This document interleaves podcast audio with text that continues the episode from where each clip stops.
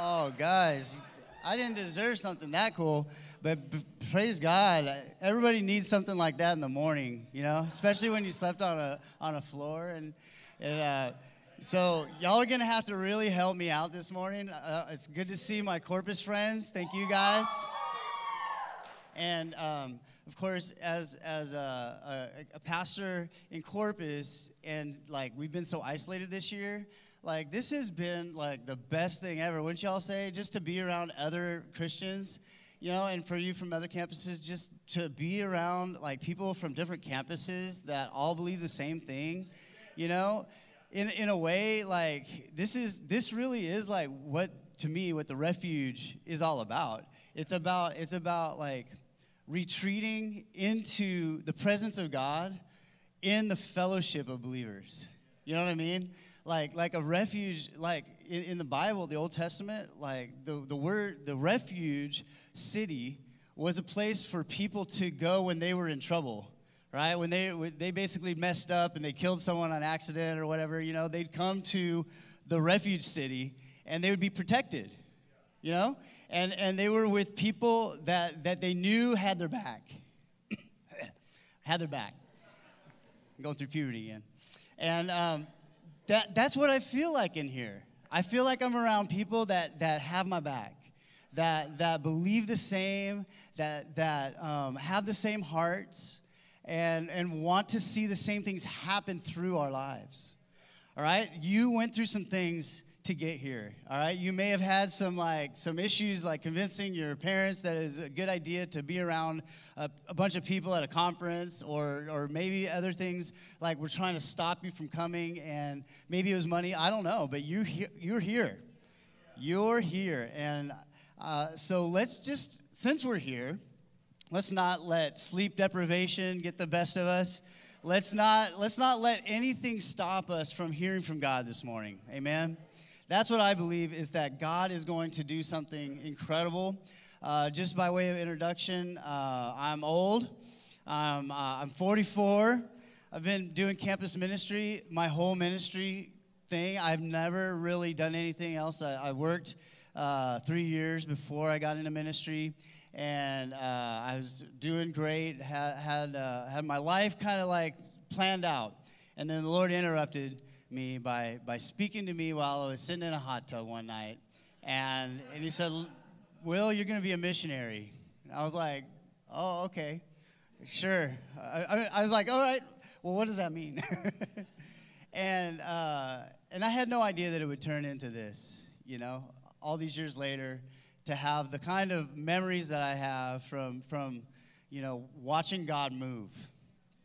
You know, my, I had a boring life compared to, to what we're doing here in Chi Alpha today. It's just, it's just amazing to see how, how God can, can use someone simple and, and I wouldn't say uneducated, but definitely untrained. untrained in ministry for sure. Uh, and, and to let great things happen. So, uh, and my family's here. My family's back here. You all stand up just real for that fast. My three daughters and my wife. Love them to death. They're so awesome.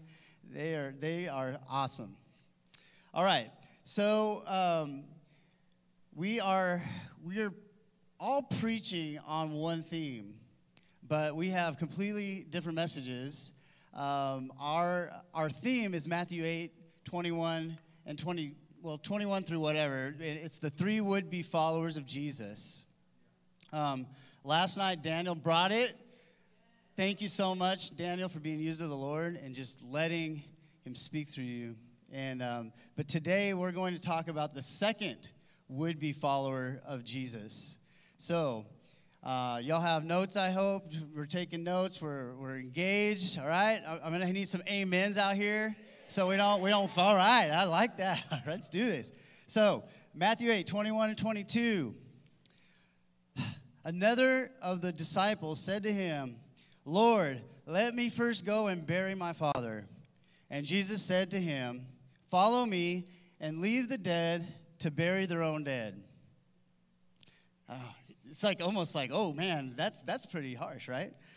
Now I'm going to let Jesus do the talking, but I'm, I'm hopefully going to be used to, to help hit on some nerves today that you may not have known were there. All right, uh, it's kind of like me. I was I was using a chainsaw the other day, and I was like I was doing it for hours, right? Just just like working on like cutting stuff down. And the next day, I'm like, oh, what's I, I have a muscle over here, like, you know what I mean? It's like it's like when you when you do that workout that you haven't done in like a year, and you're like, oh man, I can't walk anymore, right? So so the Lord wants to, to try to do that. This, this is the perfect time to let the Lord work in our lives in, in ways that maybe we hadn't known about or heard about before. And um, in order to understand this verse, we've got to first take a step back and look at what it what is the basic understanding of, of what it means to be a Christian. Uh, the fundamentals of the Christian faith. Sometimes we go and get to the particulars and we forget about the basics, right? Um, well, the Christian faith is best represented by understanding the early church, the first century church, the church that we see in the book of Acts. All right? And um, if you were to ask me to describe to you, like in a phrase, like what, what is one thing that, that you could label the first century church? And I would tell you, on fire. They were on fire. All right? They were, they were passionate. They went out and they didn't care what anybody else thought. They just went out and they preached the gospel wherever they went. They didn't care if they got like put in jail. They didn't care if they got killed. And many of them did. Right? And we see this in the story through Acts. We see people getting thrown in jail and put in into places where they were just being treated horribly. And it didn't stop them. And, and as, as a matter of fact, they evangelized their entire known world in their generation. That's the truth. That's the truth. So this is the model. This is what we want to look at. This is this is what we're after in our Christian life. Okay? Do we see that today? Well, let's, you know what I mean? Let's let's start to think about that. Let's start to evaluate like what's happening in in our world and in our on our personal lives today. Um, so so we have uh, the example of the early church, but we when we're talking about people on fire, that that is like a universal thing that we see all through the Bible. You know, we see people that were on fire even in the Old Testament. This isn't just because Jesus came that people wanted and passionately like longed for God. You know, and, and my goal today is to get us to get on fire for God. And, you know, instead of me trying to bore you, I would like to just excite you with what the Bible says about people that are on fire. So let's take a look at a couple of stories this morning that have to do with people that were on fire. All right? And um, there's three stories that I want to share two from the Old Testament, one from the New. All right? We're going to be talking about Moses in the burning bush. We're going to be talking about Isaiah in the presence of God. And we're going to talk about the 120 that were filled with the Holy Spirit on the day of Pentecost in the book of Acts. Y'all excited about this? Let's do this. All right. So, uh, first one is Exodus chapter 4, 10 through 12. This is a story that we can relate to because Moses Moses didn't think he had what it takes. Who in here doesn't think they know what it takes or doesn't feel like they have what it takes in order to serve God with their whole lives. They feel inadequate. Does anybody in here feel inadequate sometimes? Oh man, I I cannot believe that I'm up here speaking in front of people. You know, like I, I was the person who would, would rather not even go to speech class. You know what I'm saying? So here's Moses in, in chapter 4, verse 10. Moses said to the Lord, Pardon your servant, Lord. I have never been eloquent, neither in the past nor since you have spoken to your servant. I am slow of speech and tongue. The Lord said to him, Who gives human beings their mouths? Who makes them deaf or mute? who, gives them, uh, who gives them sight or makes them blind? Is it not I, the Lord? Now go, I will help you.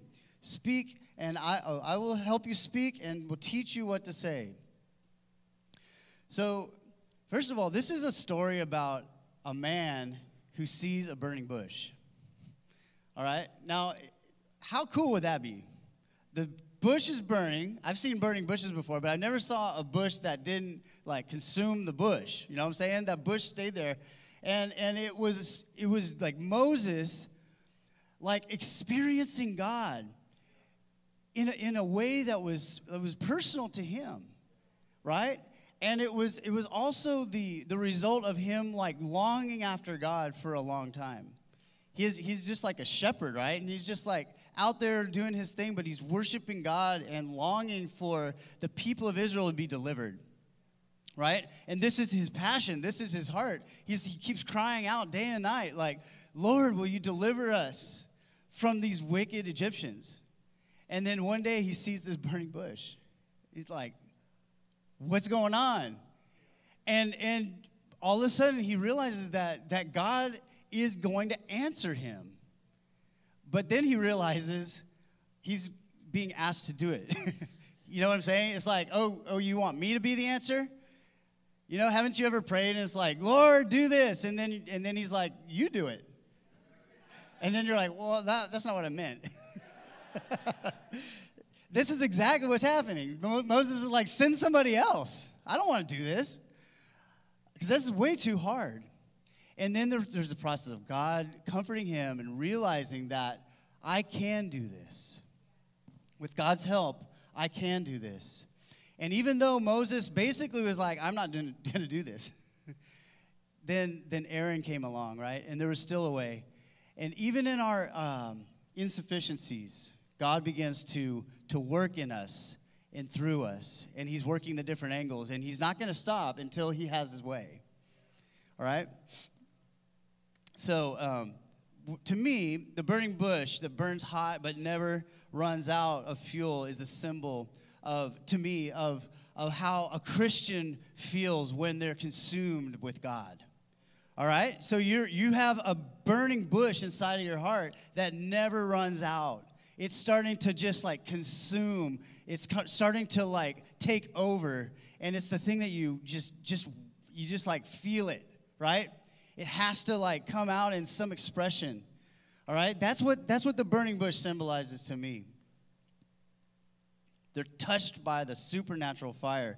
All right, let's go to Isaiah chapter 6. This is another startling moment because look, he's first of all in the presence of God. So it's some sort of like vision, right? He's he's there. So you don't that doesn't happen unless you really really want it. You've been praying for it. You know what I'm saying? Or unless you're dead. you know what I'm saying? Like, John had a big vision like Revelation. This is one of those moments. Like, Isaiah is like in the presence of God. And so, um, man, let's just read this story and, and see what happens. So he's in the presence. Verse 5 says, Woe to me! I cried, I am ruined, for I am a man of unclean lips and I live among a people of unclean lips. And my eyes have seen the King, the Lord Almighty. Then one of the seraphim flew to me with a live coal in his hand, which he had taken with tongs from the altar. With it, he touched my mouth and said, See, he is, this has touched your lips. Your guilt is taken away and your sin atoned for. Then I heard the voice of the Lord saying, Whom shall I send, and who will go for us? And this is the best part. And then I said, Here I am, send me. We have to start at the beginning when we see what happened when he's in the presence of God. And this is what happens no matter how good you think you are when you're in the presence of God, the fear of God takes over. Right? And that's a good thing. Because he's he's not he's not like dreadful. But he is saying, I am, I am so small compared to you, and my sin is right in front of me. Right? I thought I was okay until I got in the presence of God. And, still, and, and now I am like undone. Now I am ruined. Now I don't have anything good to offer. You know, the Bible says that our righteousness is like filthy rags. You know? It's a quite a vivid illustration and we have uh, nothing to offer God. But here we go. The angel or the seraphim took the, the coals from the altar with a tongue, and, and, and it was, I don't, I don't even think it was a burning sensation. It was just a cleansing sensation. Because it doesn't talk about him screaming out in pain. It was relieving to have that, that burning sensation come and overcome him and to take away his sin. In other words, whatever pain may have been there was, was, was squelched by the fact that he was overwhelmed with joy that that sin was gone. You know what I'm saying? And so he's now he's clean. Now he feels uh, like he could do anything in front of God's presence. Wouldn't that be an awesome thing? To, to feel unhindered by any sin, to be unhindered by shame and to be able to, to listen to God and to follow Him wholeheartedly. And this is exactly what happened. The, the response of Isaiah was exactly that. You know, as soon as God calls him and, and asks him to be obedient, that's the first thing he says is, Here, I'll go, I'll, I'll do it. This is what happens when we've been touched by the coal of the altar.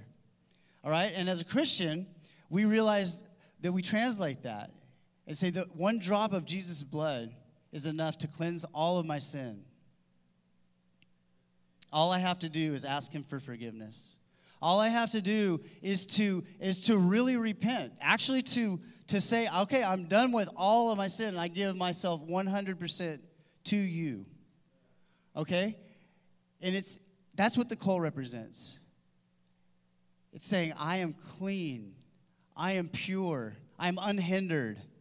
I can now follow God wholeheartedly. And whatever He says to do, I'm going to do it. That's what it means to be on fire. All right? Now let's go one more. Acts chapter 2. This is really exciting.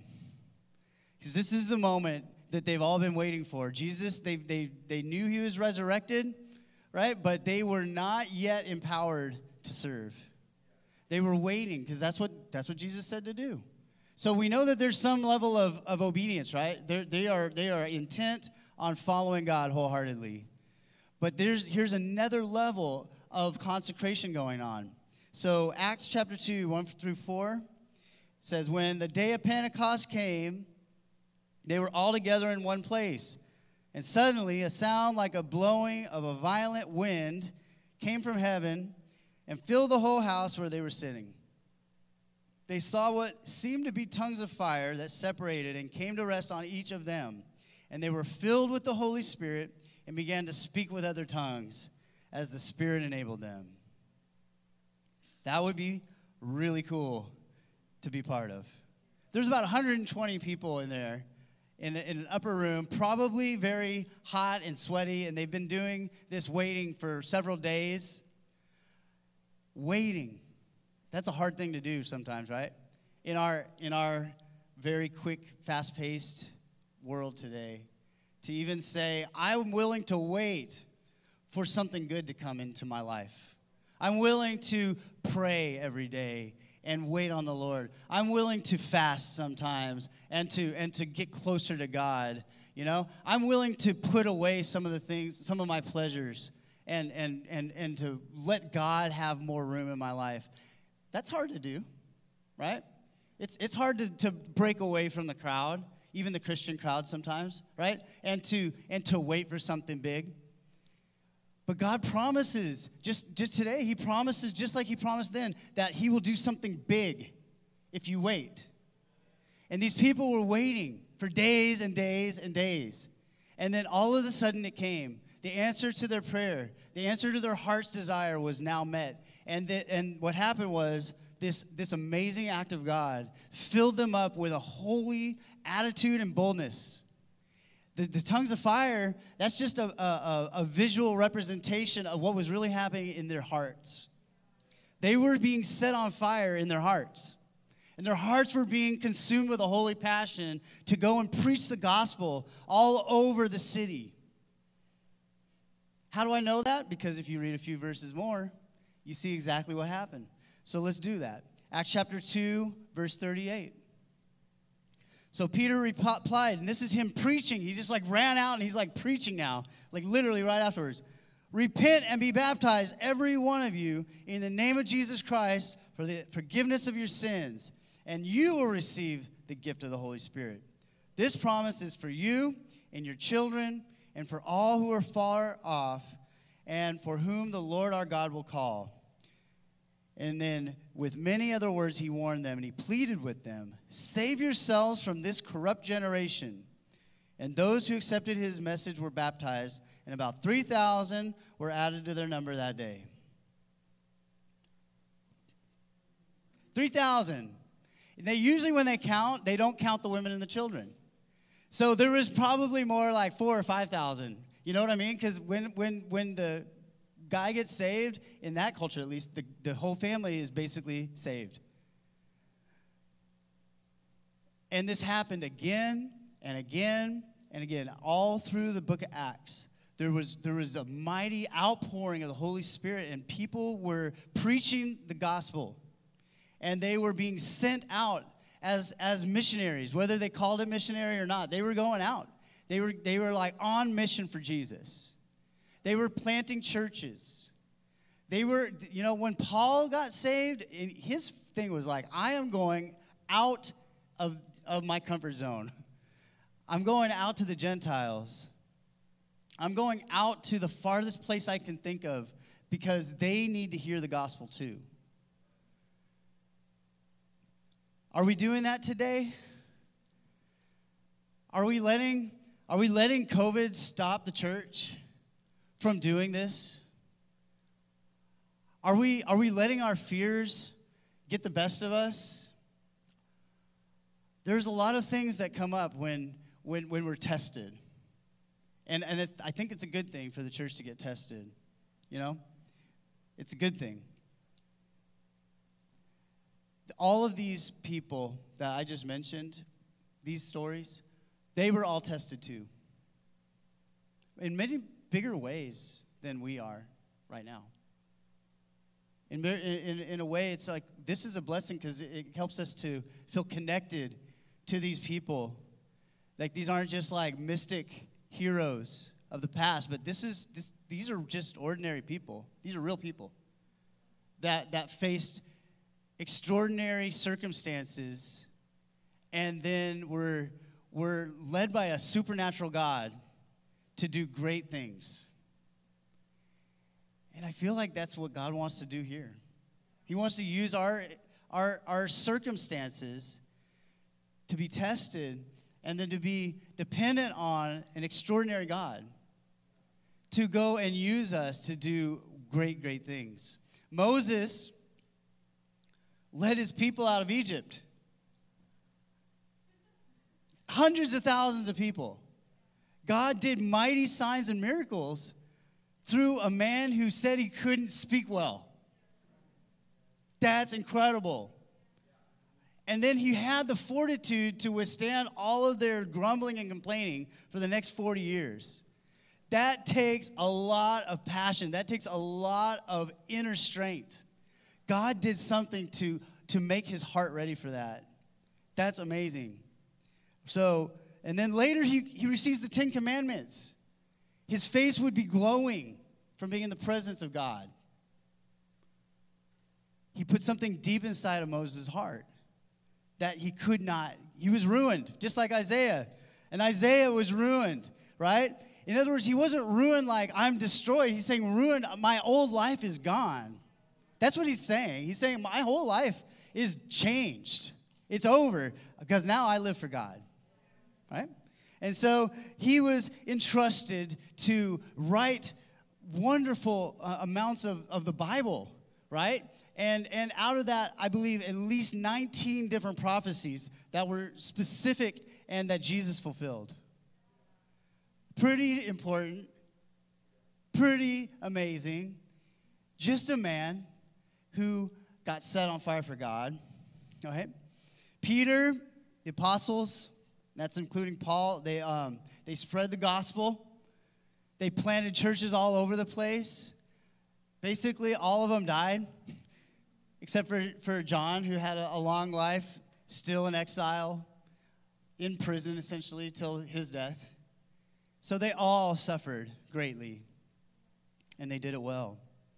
They endured the persecution, all the attacks. It didn't stop them. Nothing stopped them. Nothing would stop them. That's what it means to be on fire. They all finished their races to the very, very end.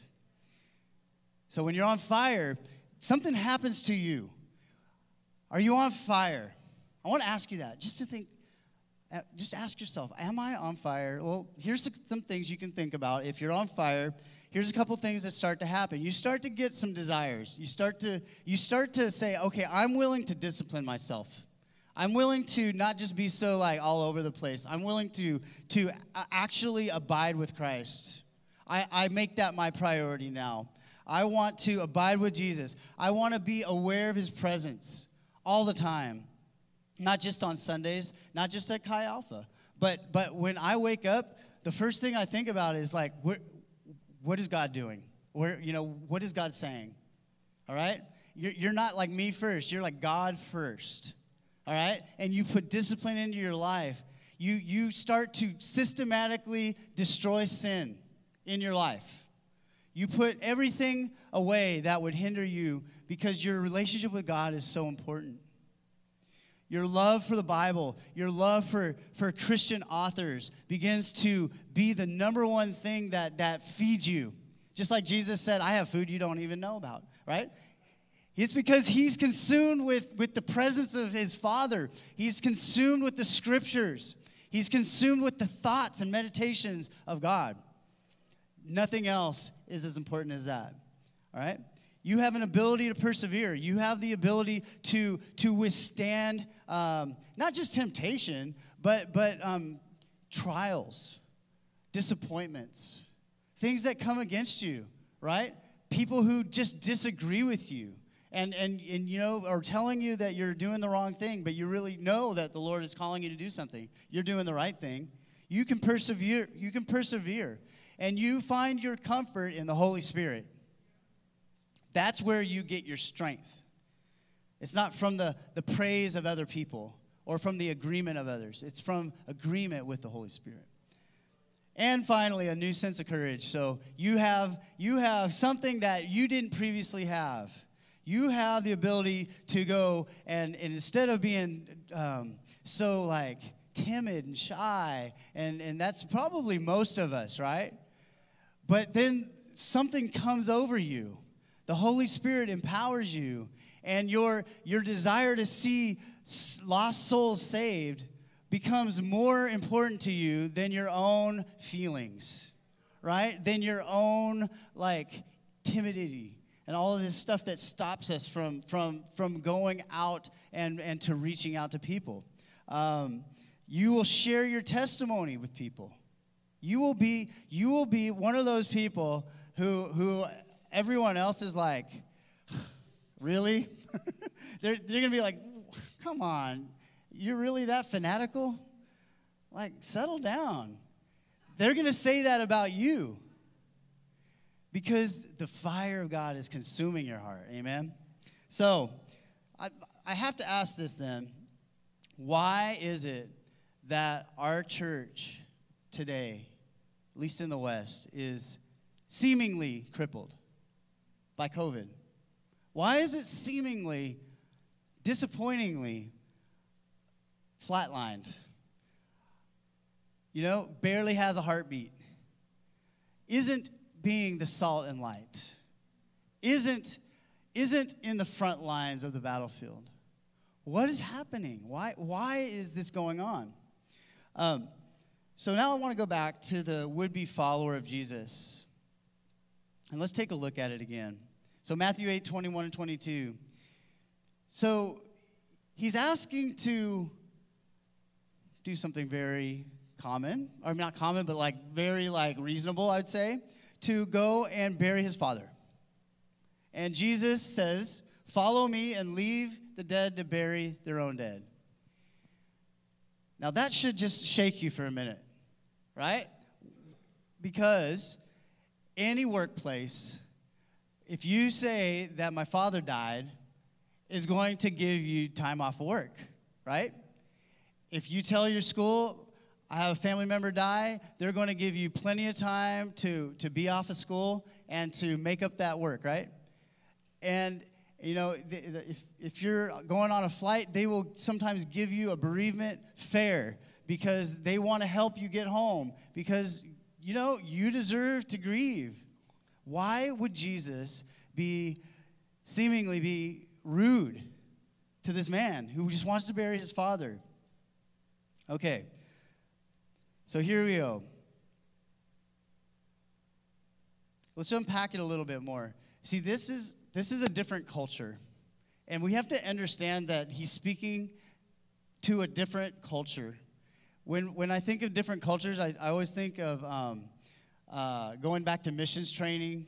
I remember being with Preston at a, at a missions training event, and uh, there was like these this game scenario where we had to like act like we had we had certain social rules. So we were in two different teams and we had to like interact with the people from the other team and try to get some things accomplished. And and they were totally different types of people. So from the west the people from the west were like individualistic and had like basically like they had autonomy to go and like decide what they do with their lives where they go to college you know who they get to marry and it, it, had nothing to do with deciding things as a group or as a family. Over here in the east there's the people that had to like decide everything as a family and like whatever like the family says goes and like you have obligations to your family. And so these people were trying to interact in this game scenario and by the end of it like both sides were completely frustrated and like, and the whole, that was the point, is that it's, it's almost impossible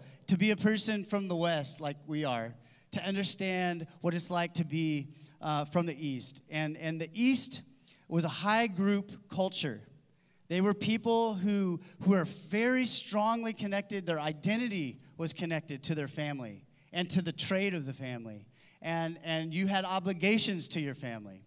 So, so this was very important to understand that, that this, this person was saying that uh, he had an obligation to his family to, to bury his father. And what this most likely means is that his father was not dead. What he's saying is, I need to, I have an obligation to my family as, as the man the, uh, the second man in charge, basically, to, to take over the affairs of my family, my father's business. He's sick and I have to I have to take care of my family. And when my father da- dies and all of that is settled, in other words, it could be in a week, it could be in 10 years. But as long as he's alive, I'm obligated to my family. Now, that sounds a lot different, right?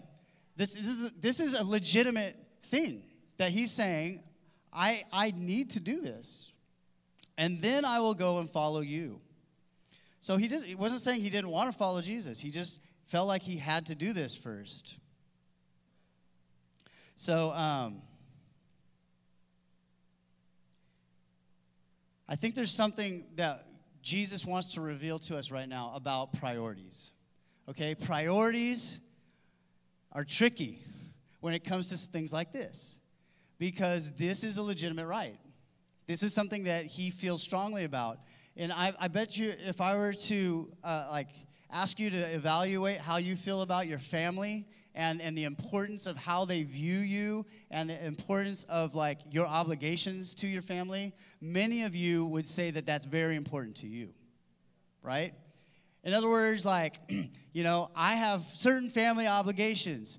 You know, I have to be home, you know, whenever it's somebody's birthday right? I have got to be home to take care of, you know, so and so because, you know what I mean? You have these different obligations to your family and they're expecting you to be there. For family traditions, I've heard that, that it's, it's a really big deal in the valley to have like New Year's Eve with your family, right? And, and, and that happens to fall usually right at the time that salt happens. Am I pushing on any nerves here? What's the priority? So um, I'm gonna I'm gonna illustrate what I'm about to say with another scripture, Matthew 12, 46. While Jesus was still walking to the crowd, his mother and brothers stood outside, wanting to speak to him. Someone told him, Your mother and brothers are standing outside, wanting to speak to you. And he replied to them, Who is my mother, and who are my brothers? Pointing to his disciples, he said, Here are my mother and my brothers, for whoever does the will of my Father in heaven is my brother and sister and mother. So, it seems like Jesus is pushing the buttons. He's saying that there is a higher priority than even your family. And it is this it is He who believes in me and will do my will. That is your priority. Your priority is to do God's will. And there is a community of people that agrees together to do God's will, right? There's also people that attend these services and our churches that aren't like that. And that's not who I'm talking about. I'm talking about the people that are connected in heart and spirit to one another that also come to these things. But, but because of the, of the connection, that is the church. That is the kingdom of God in action. And this is what Jesus is saying is that there is a higher priority than all of the earthly things and affairs that are going on, even our family affairs. And that is to build the kingdom. Building the kingdom is a higher priority. It doesn't mean that the other ones aren't a priority, but there's an order. And this is the key. If we don't have them in the priority, that we just said, then you are struggling with letting Jesus have full surrender, having full surrender to Jesus in your life. That is, that is where the issue is. If you, if you are struggling to let things, the earthly affairs of this life, have a higher priority over the things of God, and especially what He's calling you to do, then you're struggling with full surrender to God. I've got a good Watchman Nee quote. I'm going to let him slap you around a little now. Amen. All right. The, this is his words. The reason why so many people are not being drawn into the kingdom is not because God has no desire to have the gospel preached, nor because he has no intention to save men, but because he does not have the man or men whom he can use. Many believers are possessed by vainglory. Many Christians are engrossed in enjoyment. Many are too occupied with their families. Many are too enslaved to comfort. They have no heart for preaching the gospel or doing God's work. Oh, if every brother or sister were willing to cooperate with God, who could count the number of people he would save? The reason God's work is held back is because he does not have his man. Oh, that really convicts me. You know, every time I, I'm, I'm having this struggle between family versus ministry, you know, like I have to trust that sometimes spending less time with my family is going to be the right move because I worry. It's like, am I, am I, am I like literally like, like leaving them behind? Yet I know God is calling me and propelling me forward in some ministry thing. And I have to understand that, that there's going to be a way for everything to balance out and work out if I trust God. Right? But I have to trust God. I have to, I have to surrender my right to let my family be the highest priority. And I have to allow God to allow me to, to, um, to let Him be first place and, and his, his kingdom advances as we understand the priority is the, that order. Um, and I think that there's, there's obstacles to reaching people today with the good news of Jesus Christ. When this community is being tested, there's struggles. We have to understand that this is a, this is a good thing for us because we're brought to the place just like daniel was saying like there's it's like you being brought down to the that place of like desperation and everything is being taken away. All the bells and whistles of our ministries is being taken away. and, and we're being cornered in a way. It's a good thing because that is the place where we can say, I have nothing left. That's so good. And um, so we need to have a place where we finally say, I surrender all of my rights to God. All of my rights are on the line here. And it's right to take care of your family.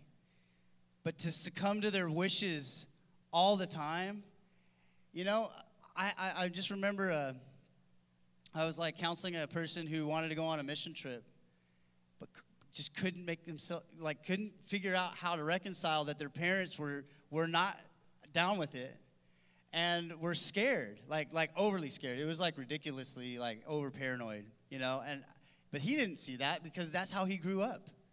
And he's like, Do I, I'm supposed to submit to them, right? I'm supposed to submit to them. And I'll just say it this way basically, the Lord dealt with him and helped him realize that he has to listen to God. He has to trust God and to, and to give his heart fully surrendered. It was a surrender issue.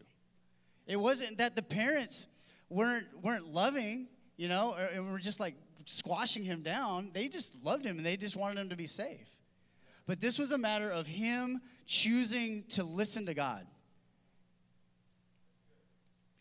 There's so many things that, that if we're if we're you know if we're like not careful we can allow these fears and these paranoias and, and these, these family things and, and it's not just family i'm talking about i'm talking about like legitimate rights because that's really what this is about. It's not about family, it's about rights.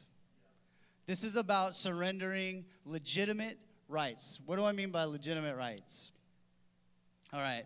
We have legitimate rights, and we, we always feel like this is like something we have a right to do, such as um, what we do with our time, all right? What we do with our finances, what we do with our possessions, what we do with our dwelling place, right? Being, being a good steward of that stuff, God would say, well, that's actually mine. Your time, that's actually mine. Yeah, all that money, who gave you the ability to create that wealth, right? Who gives you, who, who sustains you financially and, and materially? It's me. That's actually my stuff. But we feel like we have a right to us, it's a legitimate thing, right? Um, just like things like acting the way that you want to, dressing the way you want to. You know, some people get tattoos and they're like, yeah, it's my right to do that. And it actually is. You know, no, nobody's saying that it's illegal, right? But, but was it, wh- why did you do it? Did you do it because it was your right to do it? Or did you do it because God told you to do it? I'm just talking about rights. The right to be recognized, the right to be thanked, the right to be encouraged. Oh, I left that ministry because they didn't encourage me enough. It is a it's a right. You and it's a legitimate need, right? But you there's a difference when when you when you say I I have to have this or else I'm out of here, right? Or or else I'm going to get my encouragement from Jesus. I'm going to have all of my needs met by Jesus. And, and it doesn't matter what other people give me. All of that stuff is icing on the cake. And it does, it's, it's helpful, but it's not a right that you have. All of these things, when you finally relinquish your re- legitimate rights to Jesus, you have freedom. You have literally embraced full surrender. You have, you have cast aside, just like Paul says, everything that, that stops you from running your race with full strength, with full speed. You are no longer tied to anything. Your rights are gone. In other words, you've become a slave of righteousness. You know? And I think that's what Jesus wants for us. He wants us to be slaves of righteousness. Paul addressed his letters by saying, I, Paul, a, a bondservant of Jesus Christ, basically saying, I am dead. I, I don't have any rights. Whatever Jesus says, I do. I'm not tied to any earthly thing. No affair that is of this world will, will consume me more than my mission to serve Jesus. And and this is what it means to be on fire or consumed with God's passion. I wonder, is that, is that what you want for your life? Am I just like, am I just being too radical here? Do you think that the Lord would use people like that? That have, that have, that have fully surrendered? Let's have the worship team come back up.